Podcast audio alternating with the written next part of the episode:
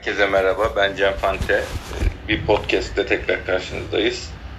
Geçen hafta, daha doğrusu 3 gün önce İlker abi Beşiktaş tarihini yönlendiren olaylar diye e, bir yazı yazdı. Daha doğrusu bir tarihsel kronolojik döküm çıkardı Beşiktaş tarihinin dönüm noktaları ile ilgili.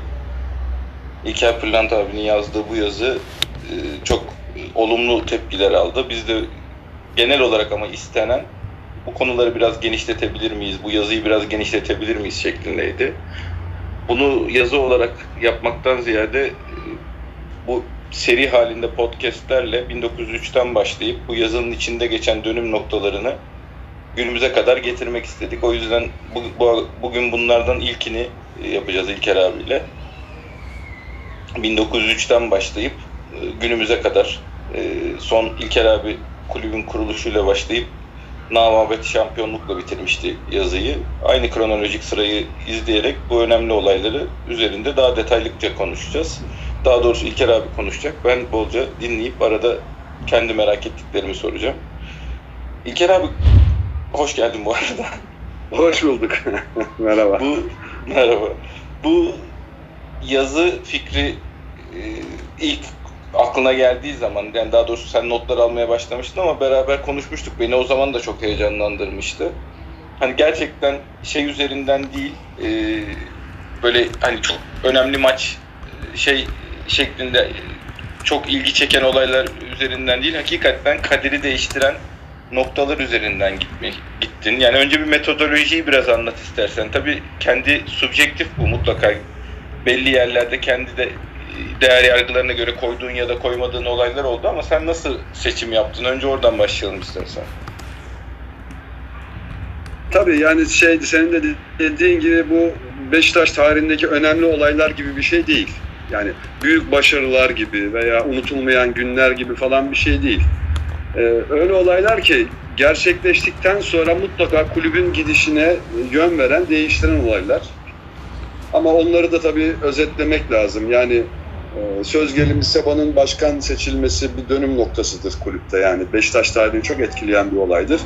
E, ama daha geriye gidip işte Seba'nın kulübe üye olması, yok efendim yönetici olması, yok Adapazarı'nın İstanbul'a gelmesi gibi böyle bağlarsak ya bunun içinden çıkılmaz. Anlatabiliyor muyum? Yani Aynen bazı öyle. olaylar e, şey tarihi değiştirmiştir ama o o silsilede ben en önemli gördüğüm noktayı alan. Örneğin Seba'nın tabii yöneticilik başlaması veya buna karar vermesi belki bir dönüm noktasıydı. Ama bize e, şey olan, bizim gördüğümüz, bildiğimiz Seba'nın 1984'te başkan seçilmesiydi. O benim için Beşiktaş tarihini değiştiren bir olaydı. E, onunla ilgili o maddeyi aldım söz gelimi. Bu çok mantıklı. Ya şu anlamda da şimdi sen konuyu açtığın zaman daha doğrusu genişlettiğin zaman bana da şey geldi. Yani sonuçta Süleyman Seba'nın Beşiktaş kariyerinde evet yöneticiliğe başlaması da çok önemli bir noktadır ama bir başkan olmasa daha önemli bir gün olmasa o tarihte biz bizim Beşiktaş'ın kaderini değiştirecek bir dönüm noktası olmayacaktı. Doğal olarak bir zincirin içindeki de en önemli halkayı seçmişsin. Evet, evet. Yani kendimce o tür seçimler yaptım. Ee, ya ben öyle gördüm yani Beşiktaş tarihini işte kendimce böyle ne yazık ki fazla kaynağa, belge, bilgiye ulaşamadan işte araştırarak internet üstünden bazı bulduğum dokümanlarla daha çok eskiden büyüklerimden dinlediklerimden o dinlediğim şeyleri bir şekilde belgelendirerek e, yani imkansızlıklar içinde değil. Böyle böyle bir şey yani ilk zaman eskiden beri böyle kafamda vardır Beşiktaş tarihinin akışıyla ilgili bir şey. Çünkü tarihimizde çok şey var. Ee, malum çok şehir efsanesi de var. Doğru. Artı e, Beşiktaş'ın kuruluş dönemi e, çok Türkiye'nin çok karışık olduğu bir dönem. Yani Osmanlı dönemi malum. Ve ondan sonra bir İstanbul işgali yaşanıyor ve herkesin bahsettiği işte Beşiktaş'ın e, kulübünün yağmalanması gibi bir olay var. E, o da evet. kuruluşla ilgili birçok belgeyi, bilgiyi yok etmiş. Yani çok kısa olmasına rağmen o önceki tarih etmiş. Ve o yüzden de belki bir sürü şeyler girmiş, efsaneler girmiş diyeyim. Yalanlar, dolanlar girmiş, hayaller girmiş. Bir de ikinci nokta, e, Fenerbahçe ile Galatasaray ile Beşiktaş'ın farkı şu, her ikisi de aslında lisede kurulmuş takımlar.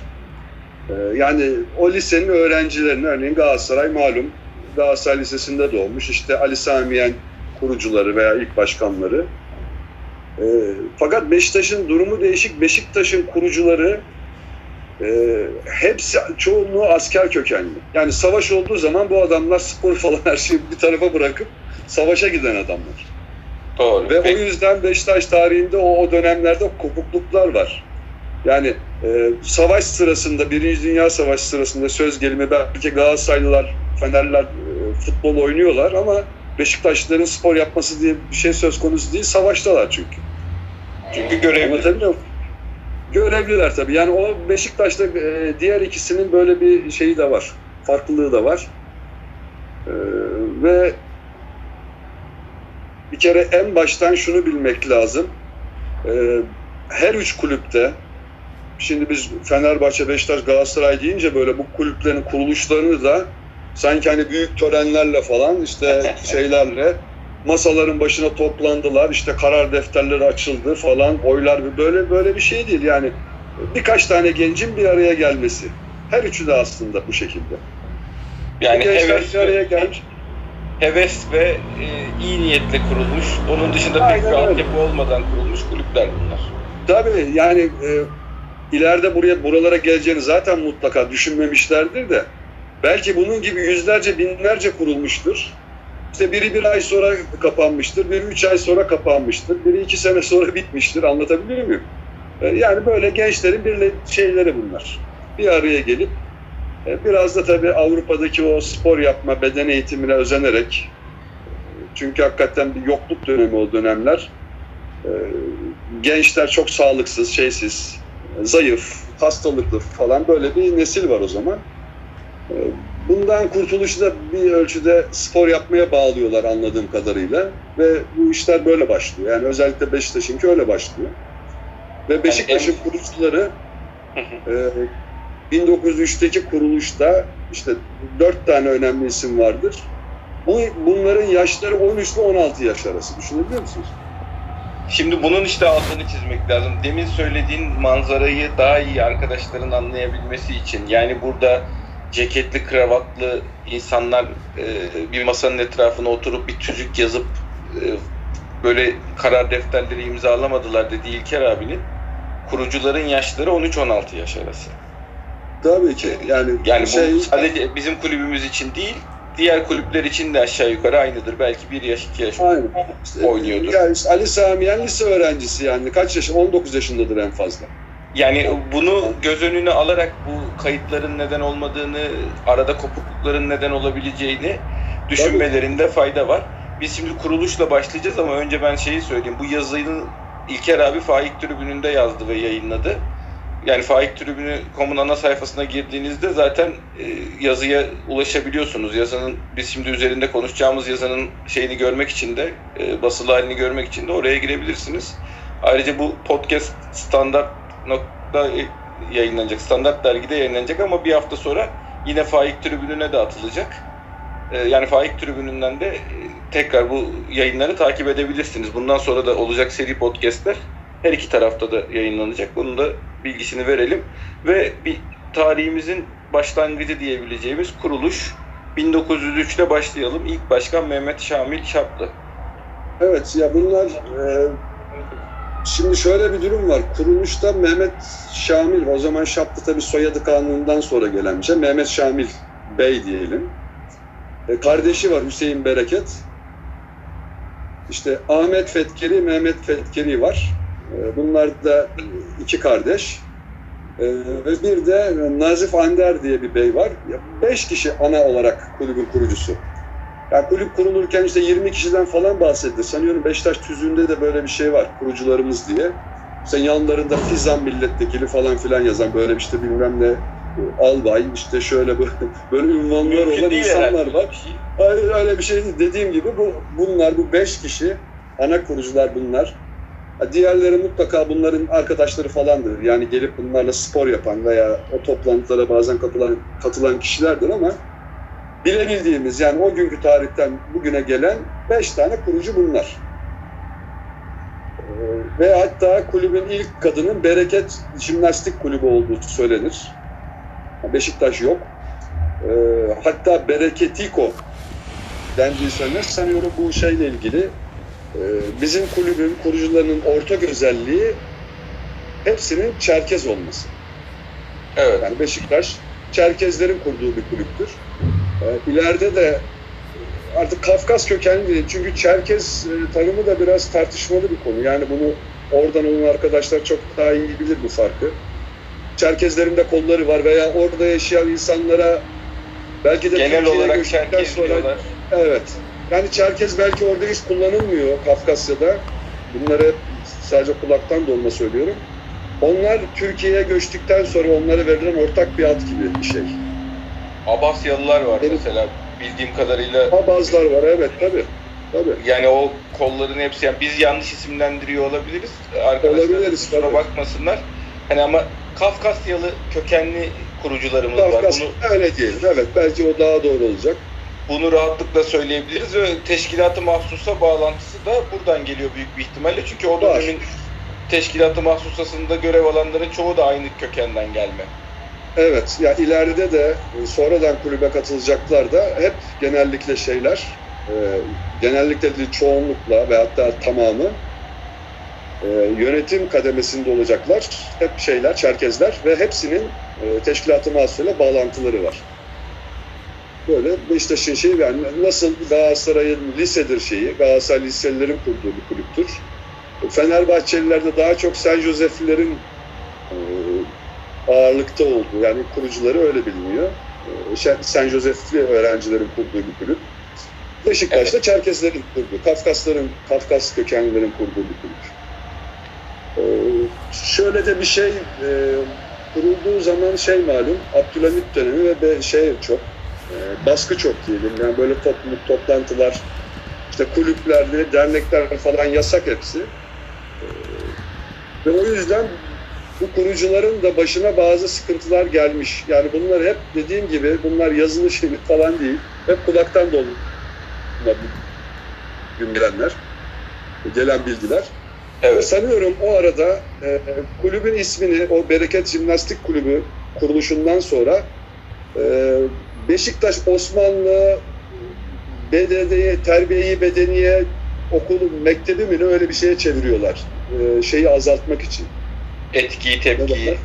Evet, tepki o baskılardan korunmak için yani bu sadece bir beden eğitimi okul. Yani ne kadar paşa çocuğu olsa da ilk başkanımız Mehmet Şamil ve kardeşi Hüseyin Bereket onların bile böyle bir korku hatta karakola çekildikleri falan söyleniyor. Siz ne yapıyorsunuz burada toplanıp falan filan diye.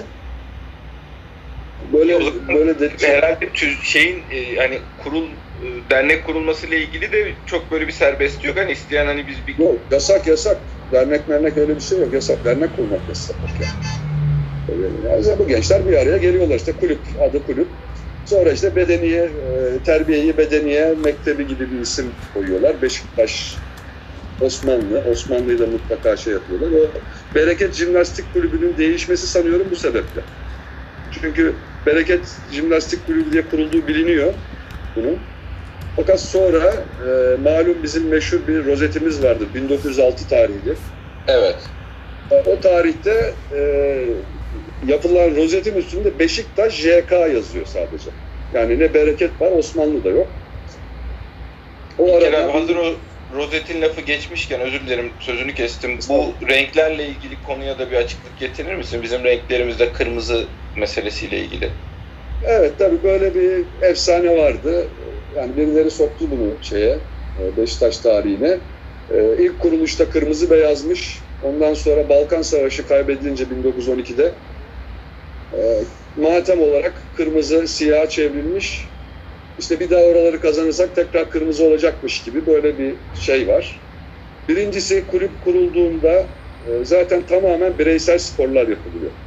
Jimnastik, eskrim, güreş artık neyse onları da tam şeyini de bilemiyoruz o zamanki şartlarda. Takım sporu diye bir şey yok. Takım sporu yok yani. Onca forma gibi bir şey önemli değil. Yani gerekli değil daha doğrusu. Renk, forma zaten iki kişi çıkıyor oraya işte ringe bindire her neyse veya tek kişi sporu yapıyor. Renk önemli değil. Ama 1906'daki rozette görüyoruz ki renkler ilk günden beri veya o andan itibaren siyah beyaz. Kırmızı beyaz diye bir şey yok. Yani Balkan Savaşı'ndan önce de siyah beyaz. Tabii 1906 Balkan Savaşı 1912 malum. İşte İlk, ilk çizelim. rozetimiz Evet, ilk rozetimiz siyah beyaz ve ilk rozetimizde de ay yıldız var. Bu da tabii tarihin başka bir e, şehir efsanesini, yalan demeyelim artık da onu da çürütüyor. E, işte 1952'de, el- 54 mü? O yılı da tam şey yapamıyoruz. İşte Yunanistan maçında Beşiktaş'a milli takımı temsil hakkı verilmiş de ondan sonra ay yıldız takma hakkı kazanmışız gibi. Hiç alakası yok. Beşiktaş'ın o zamana kadar bütün armalarında ay yıldız var. Ve şu anda Türkiye'de ay yıldız kullanan çok eski kulüpler var. Ee, Karşıyaka gibi, onun da var. Kasımpaşa gibi, hatta Bursa Spor gibi armalarında ay yıldız taşıyan kulüpler var. Onlar o zaman yasak olarak takıyorlar onu. Yani her ay yıldız koymak belli bir izne veya şeye bağlıysa onlar nasıl kullanıyor? Veya biz 1952'den önce nasıl kullanmışız? 1952'de böyle bir maça çıktığımız doğru. Maçın önemi tartışılır. Bizim armamızda 1906'dan beri en azından Ay yıldız var, 1906'dan beri ay yıldız var deyip Ay yıldız var. Evet. öyle Yani 1906'da zaten yani gene anlatılanlar e, Avrupa'da kulüpler kullanıyormuş şeyi, rozeti. Yani orada o zamanlar rozet takmak da bir şey bir şeyler herhalde. Pek e, orijinal bir şey geliyor insanlara. doğru. Herkes ait olduğu kulübün bir rozetini takıyor. Mehmet Şamil sanıyorum oradan gördüğüyle veya duyduğuyla bizim de biz de böyle bir şey yapalım. Bizim de bir rozetimiz olsun. Üyelerimize takalım fikriyle geliyor ve zaten o zaman Rumi takvim kullanıldığı halde e, rozetin üstünde miladi olarak 1906 yazıyor. Yani normalde Doğru. 1300'lü bir yıl yazması lazım. Avrupa etkisini gösteren bir şey tabii. Aynen öyle. Evet oradan. ve O rozet Beşiktaş yani belki de geçmişten eskiden o kuruluş yıllarından kalan önemli belge artık ne derseniz deyin ona diyelim. O rozetin varlığı birçok şeyi e, açığa çıkaran bir şey işte. En azından kulübün renklerini.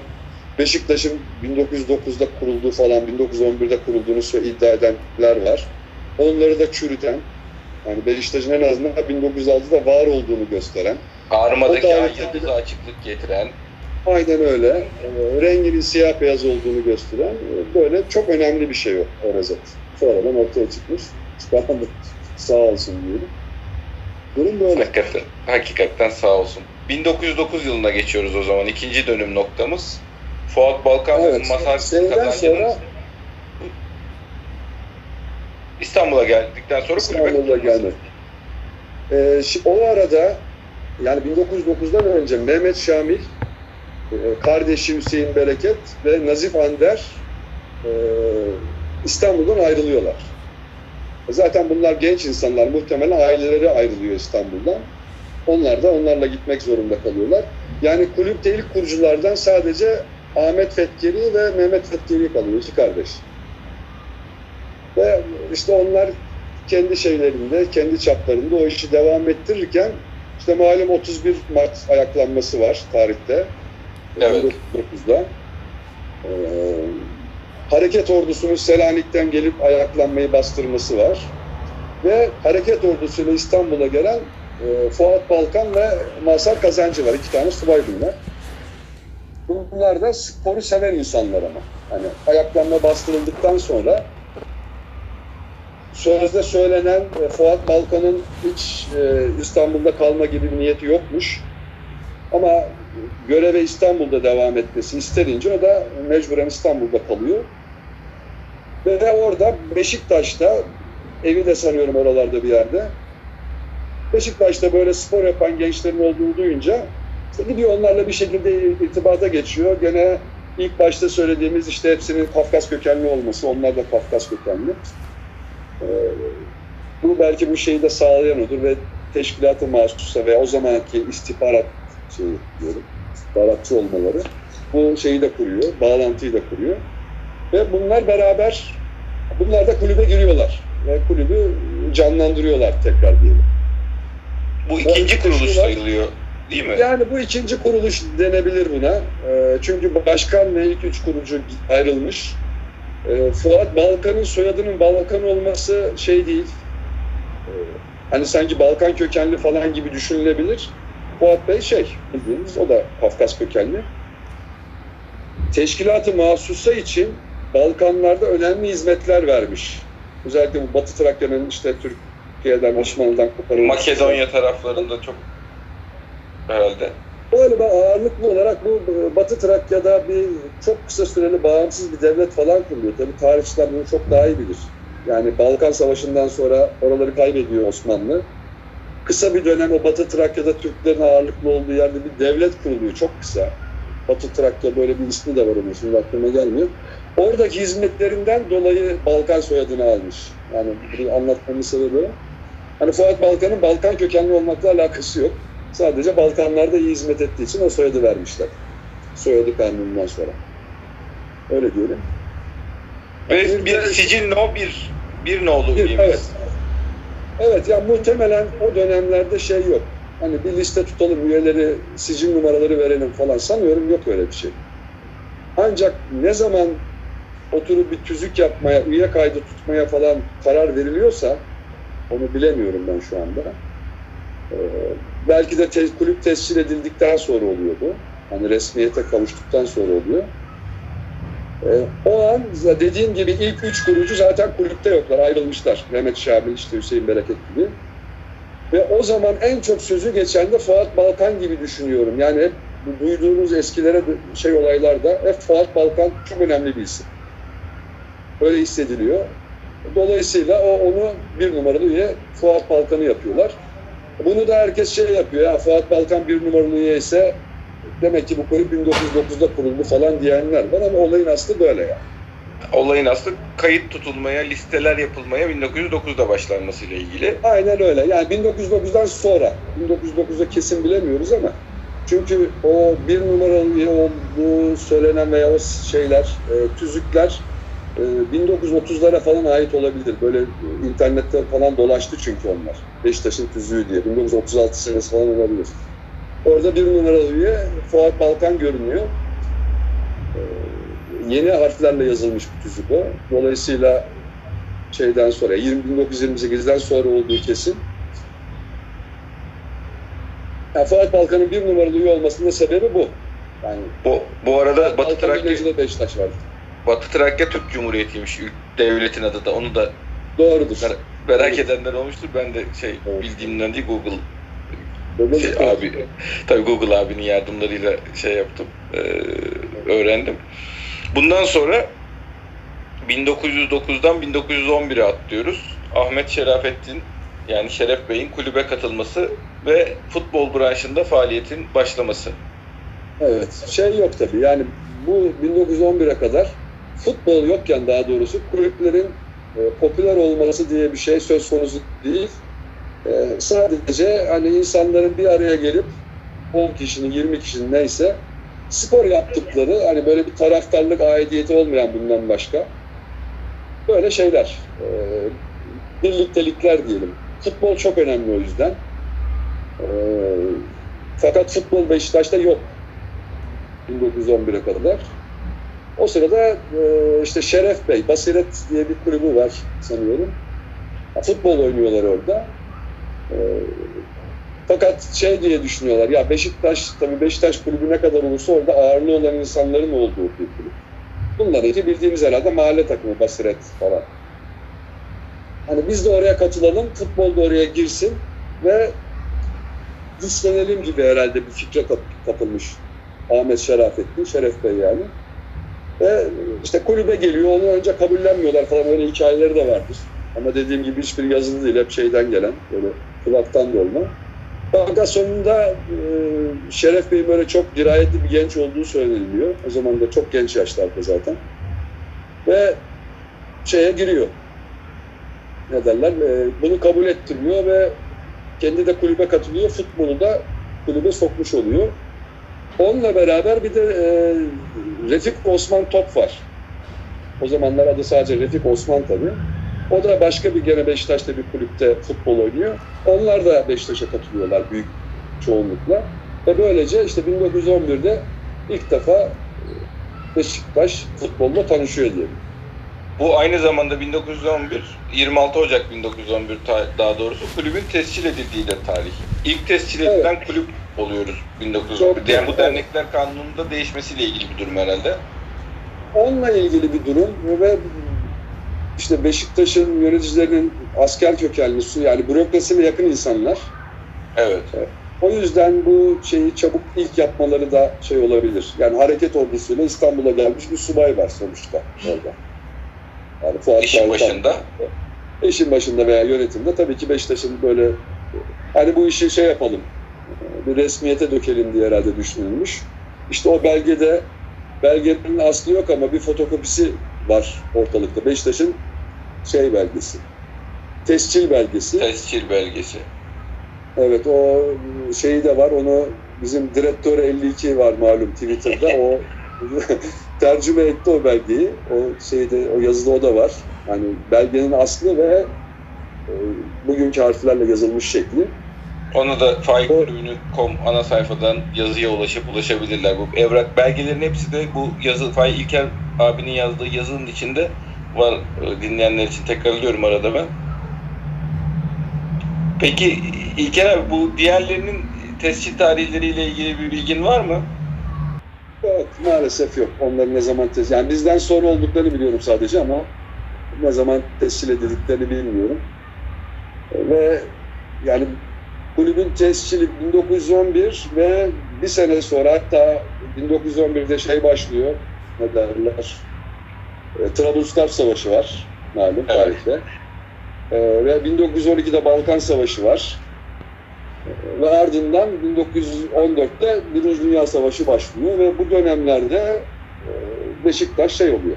Tamamen e, pasif hale geçiyor. Yani sporcular çoğu şeye gidiyorlar. Cephelere gidiyorlar. Yöneticiler gidiyorlar. Ve e, Beşiktaş'ın bu dönemde şeye kadar Birinci Dünya Savaşı'nın sonuna kadar şeyi yok. Yani ciddi bir sportif faaliyeti kalmıyor. Çünkü kadrolar. Herhalde 1900 kadro yok tabii. Tabii. Her şeyi bırakıp adamlar gidiyor. Subay adam savaş varken. Biz bir futbol oynamak istiyorduk ama niye anlayış göstermiyorsunuz durumu olmayacağı için. Ee, Evet, evet.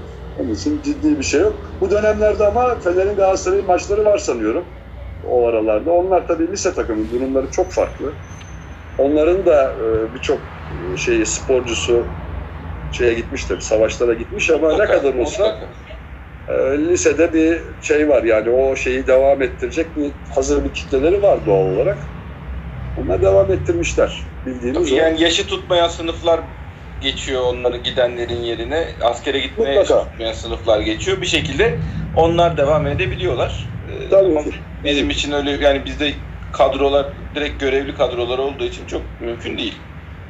Evet ve şey söyledin mesela yani döndükten sonra cephelerden döndükten sonra e, kulübün talan olmuş olduğu söylenir. Yani o şey döneminde özellikle o işgal döneminde. Tabii. Artık kulüpte o e, ağırlıklı olarak sportif malzemedir ama mutlaka şeyler falan da gitmiştir. O yazılı evraklar falan filan artık neyse. Yani kulübü tamamen boşaltmışlar hatta dışarı atmışlar falan öyle bir durumlar var. O tarihteki belge eksikliğinin en büyük sebebi de o. Şey yapıyor yani geçmişe de bir karanlık var, yaratıyor yani. Yani tabii o o dönemler İstanbul için e, kötü dönemler. Doğal olarak bir de bir şeyi yer olarak da bizim Beşiktaş e, bölgede yani çok cazip bir bölge. Tabii çok kuvvetleri merkez. çok merkezi bir yer. O, o gözden kaçıp da burada ne yapıyorlarmış diye girilip araştırılmamış olma ihtimali yok oranın zaten o dönemde. Tabii ki. Tabii ki. Tabii ki. Şey Böyle- Yıldız Sarayı zaten. Tabii tabii yani o, o oralara mutlaka bir el atmışlardır. Ee, Böyle bir şanssızlığımız var. Hani birkaç kırılma noktası şey anlamında e, tarihte dokümanımızın dokümanlara ulaşamamamızın birkaç sebebi varsa bunların en önemlisi işte savaşlar ve işgal diyebiliriz. İşgal, evet, evet, aynen öyle. Ee, şöyle bir bundan sonraki ilk noktamız e, dönüm noktamız 22 Ağustos 1924. Yani arada 13 yıllık bir süreç var. Buraya geçmeden evvel bunu istersen bir sonraki podcast'te bırakalım İlker abi. Bu İstersen genel- şeyi buyur, buyur. biraz daha gidelim istersen şeye kadar. O e, Onu 1924'e diyeceğim işte. kadar. Evet. 1924'e kadar sen genel olarak bu dönemle ilgili ne söylemek istersin? Bu ben şeylere dinleyicilere şimdiden şeyi söyleyeyim. 1900 bundan sonraki bölümde 1924'ten başlayarak günümüze doğru gelmeye devam edeceğiz ama bu dönemde e, şu anda bu saydığımız dönüm noktaları içerisinde 1924 yılına kadar İlker abi e, şeyi e, konuyu genişletmeye devam edecek. Bizim yaşadığımız dönüm noktaları tescilimizi yaptırdığımız tarihten kulübün tescil edildiği 26 Ocak 1911'den devam ediyoruz şu anda. Ee, işte savaştan sonra yani 1918'den sonra e,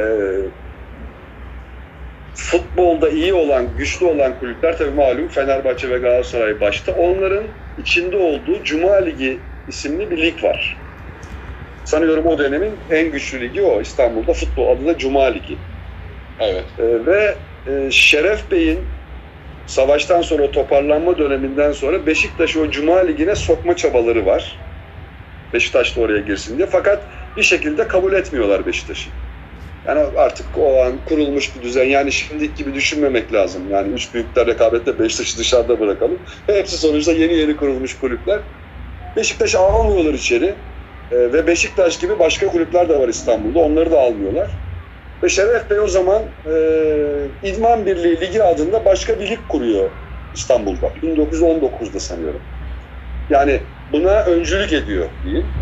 Ve Cuma Ligi'ne alınmayan takımları o ligde topluyor. Ve iki sene oynanıyor bu lig. İki kere de Beşiktaş şampiyon oluyor. Diğer taraftan yine aynı dönemde 1919-1920'de biz evet, kendi diğer o Cuma Ligi'ne alınmayan takımlarla bir lig oluşturup orada şampiyon oluyoruz. Evet, evet. Türkiye Türk İdman Birliği Ligi'nin ne adı? Ondan sonra bir de ağırlıklı olarak azınlık kulüplerinin olduğu bir pazar ligi var. Ee, yani şeyle tabii ikisi de isimler hep Cuma Müslümanların tatili, pazar işte Hristiyanların veya diğerlerin tatili. Biri Cuma Ligi, biri Pazar Ligi gibi. Evet. Ve Beşiktaş Pazar Ligi'ne katılıyor iki kere de. Ee, Birinde şampiyon olamıyor, ikincisinde şampiyon oluyor 1922'de. Bir de Beşiktaş'ın yani şeyden önce bu Cumhuriyet'in ilanından önce üç tane bilinen şeyi var. Şampiyonluğu var diyelim. İkisi Türk İdman Birliği Ligi. Bir tanesi de Pazar. Pazar. Evet. Ve ondan sonra işte malum Cumhuriyet ilan ediliyor. E, Cumhuriyet'in ilanından sonra hatta daha önce bir federasyon Türkiye Futbol Federasyonu'nun eski adı. Şu anda tam adını toparlayamıyorum. E, Türkiye Futbol Federasyonu kuruluyor ve e, futbol liglerinin yapılması kararlaştırılıyor. Bu İşte hükümetin de İstanbul. yani daha doğrusu Cumhuriyet hükümetinin de e, onayladığı, desteklediği bir durum olarak Yani Şey, önerdiği devlet- belki de. önerdiği Dayattığı diyelim. Evet, evet. Dayattığı diyelim. Ee, federasyon başkanı da ya- yanlış bilmiyorsam Yusuf Ziya Bey, yani Yusuf Ziya Öniş diye bir e, Galatasaraylı biri. Sonradan e, milli eğitimde falan da görevleri oluyor herhalde onun. Yani meşhur bir adam. Tabii tabii. Ben duydum yani. Ben de duydum. Evet. Şey denir hatta işte öncelik kuruluyor fakat e, Beşiktaş'ı almıyorlar gene lige. Bir ikincilik kuralım siz orada olun falan gibi bir şey oluyor. Ee, ne diyelim. Öyle bir karşıdan tepki geliyor. Beşiktaş kabul etmiyor. İşte e, lige katılmıyor. Ya diğer takımlar da şey oluyorlar. Bir şekilde protesto ediyorlar falan. Tabii bunlar hep şey e, kulaktan dolma şeyler. Yani tam bilemiyoruz. Yani sonuçta e, lig bak 22 Ağustos 19 yani 20, 1923'te Cumhuriyet ilan ediliyor. Federasyonun kuruluşu daha eski. Ona rağmen lig 1924'te ancak bitiyor. Hmm. Çünkü o Tabii. sene oynanamıyor. Ee, ancak 1924'te bir lig oluşturulabiliyor ve maçlar başlanıyor. Ancak maçlar da zamansızlık yüzünden şey olarak, e, elemeli olarak yapılıyor. Onun için ilk ligde Beşiktaş'la Fener karşılaşamıyor mesela. Galatasaray eliyor sanıyorum Fener'i. Ve finalde de işte Beşiktaş Galatasaray karşılaşıyor. Artık onu da öbür şeyde mi devam edelim? İstiyorsan toparlayalım İlker abi. Şey yaparken onun ama bu bundan sonrası da şeyle bağlantılı olacak. e, bir burayı da bitirelim. Öbür Hakkı Yeten'le başlarız diğer podcast'te. Tamam, evet. Şey yani gene anladığımız kadarıyla şeylerden, bu anlatılanlardan işte eski yazılardan e, Galatasaray'ın ağır favori olduğu bir şey. O dönemin çünkü en iyi futbol takımı o. Ve ilk İstanbul şampiyonluklarında ağırlıklı olarak Galatasaray kazanıyor. Ve bu ilk şampiyonada ağır favori Galatasaray fakat Beşiktaş bir sürpriz yaparak 2-0 yeniyor Galatasaray'ı. İşte 22 Ağustos 1924'te ve üç büyüklerin beraber katıldığı ilk organizasyon şeydir işte bu İstanbul Şamp İstanbul Ligi'dir 1924 ve ilk şampiyonu Beşiktaş'tır. Ve finalde Galatasaray'la oynamıştır Beşiktaş. Dolayısıyla bu üç büyükler efsanesi şu anda devam eden başlangıcı da o tarih kabul edilir bence. Rekabetin de başladığı o zaman tarih bu tarih diyebiliriz. Birbirleriyle öyle, oynamaya evet. bu tarihte başlıyorlar çünkü. Evet, Fener Galatasaray'ın daha önce, onlar daha önce oynuyorlar Tabii tabii yani bizim, ama bizim açım, büyük bizim olarak. dönüm noktamız olmasının sebebi aynen öyle. Aynen öyle. e, bu, bu bizim e, ra- rakiplerimizle e, ilk bu turnuvada oynamaya başlamamız. Bu İstanbul Ligi diye geçiyor. Başka bir lig var mı İlker abi bu dönemde bunun dışında? Var Ankara Ligi var, İzmir Ligi var.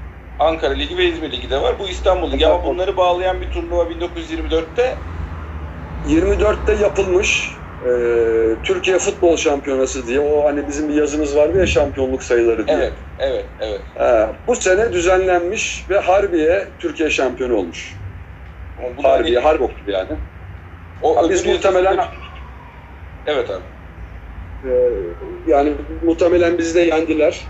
Ama o maçlarla ilgili ben hiçbir yerde bir kayıt görmedim. Belki kullananlar bilenler vardır.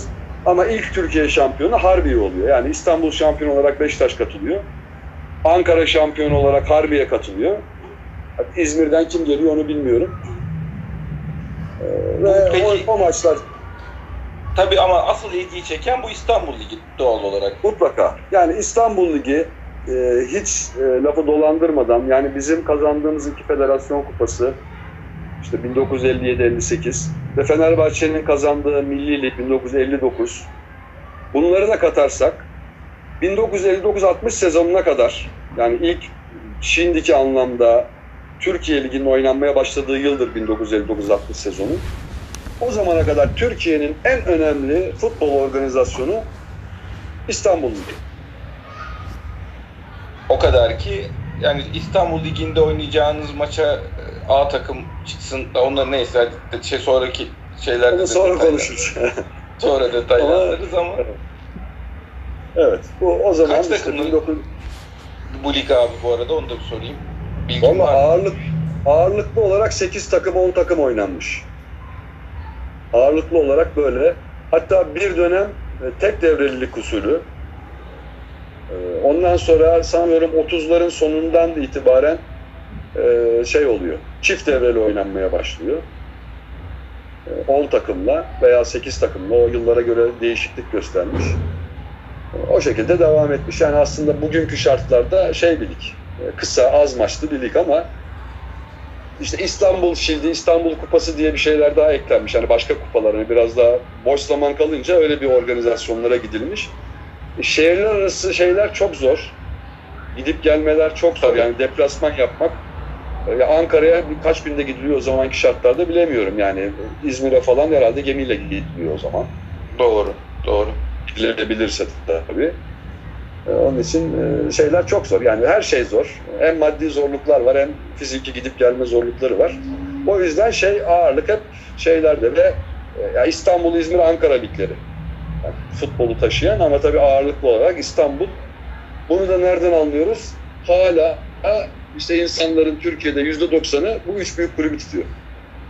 Aynen öyle. Bu Öyle tarihsel Yani, tarihsel bir süreç yani bir sabah uyanıp yaşanan bir şey değil bu. mutlaka. İnsanlar ilk Mutlaka. kuruldukları tarihten itibaren %90 oranında bu ligi seyrettikleri, bu ligi takip ettikleri için e, Tabii. sonuçta da bu jenerasyonlar geliştikçe, insanlığımız kalabalıklaştıkça bu kulüplerin de taraftarları büyüyerek devam etmişler. Şimdi yani biraz daha ileri giderek bir örnek vereyim. Ee, 1959-60'ta İs- Türkiye Ligi kurulduğu zaman sadece İstanbul, İzmir ve Ankara takımları var. Bir sonraki sezon Adana Demirspor şey oluyor. İstanbul dışında şey bu üç büyük şehir dışından Adana Demirspor Ligi katılıyor. Fakat Adana'nın sahasını futbol oynamaya elverişli bulmuyorlar. Bir sene kalmış Adana Demirspor Lig'de küme düşmüş ondan sonra maçlarını Ankara'da oynamış. Yani bu üç büyük şehir dışındaki diğer şehirlerde futbol oynanacak yer de kolay değil. Hani böyle güzel bir saha- 59-60'ta oynanan sahaları görüyorum. Yani gördük tabii fotoğraflarını. O dönemde bile burada futbol oynanmaz dedilerse mevzi falan vardır. Adam artık hak Adana'nın hakikaten. sahasını beğenmemişler yani. İşte yani hani o o dönemde oynanan sahalar düşününce çok enteresan bir saha olduğuna eminim. İlker abi Evet. burada duralım istersen. Biz Tamam, duralım.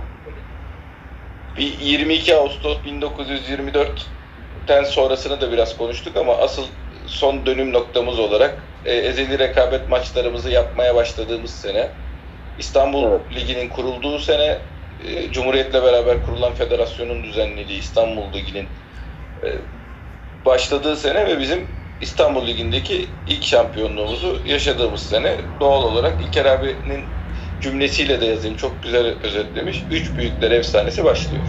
22 Ağustos 1924. Bir de bizim ilk, ilk Beşiktaş'ın çok şeyi vardır malum. İlkleri meşhurdur Beşiktaş'ın. O zamandan daha başlamış yani ilk kurulan kulüp ve ilk şampiyon olan üç büyük arasında gene Beşiktaş. Orada da bir ilkimiz var yani tarihte. Çok şükür, çok şükür. Bu bir sonraki podcast'te 1931'de Hakkı Yeter'in Şeref Bey tarafından Beşiktaş'a transfer edilmesi, Baba Hakkı efsanesinin doğuşuyla başlayıp e, günümüze doğru gelmeye devam edeceğiz. İlker abi çok teşekkür ediyorum. Ben teşekkür ederim. Benim için büyük, büyük keyif. E, Bunları Benim Hem- insanlara aktarabilmek büyük mutluluk hem senin se- sesinden dinlemek büyük mutluluk. E, İnşallah bu seriyi günümüze kadar getirip devam edeceğiz. İnşallah. O zaman dinleyen herkese teşekkür ediyoruz. Bir sonraki podcast'te görüşmek üzere. Herkese merhaba. Ee, bir İlker Pırlanta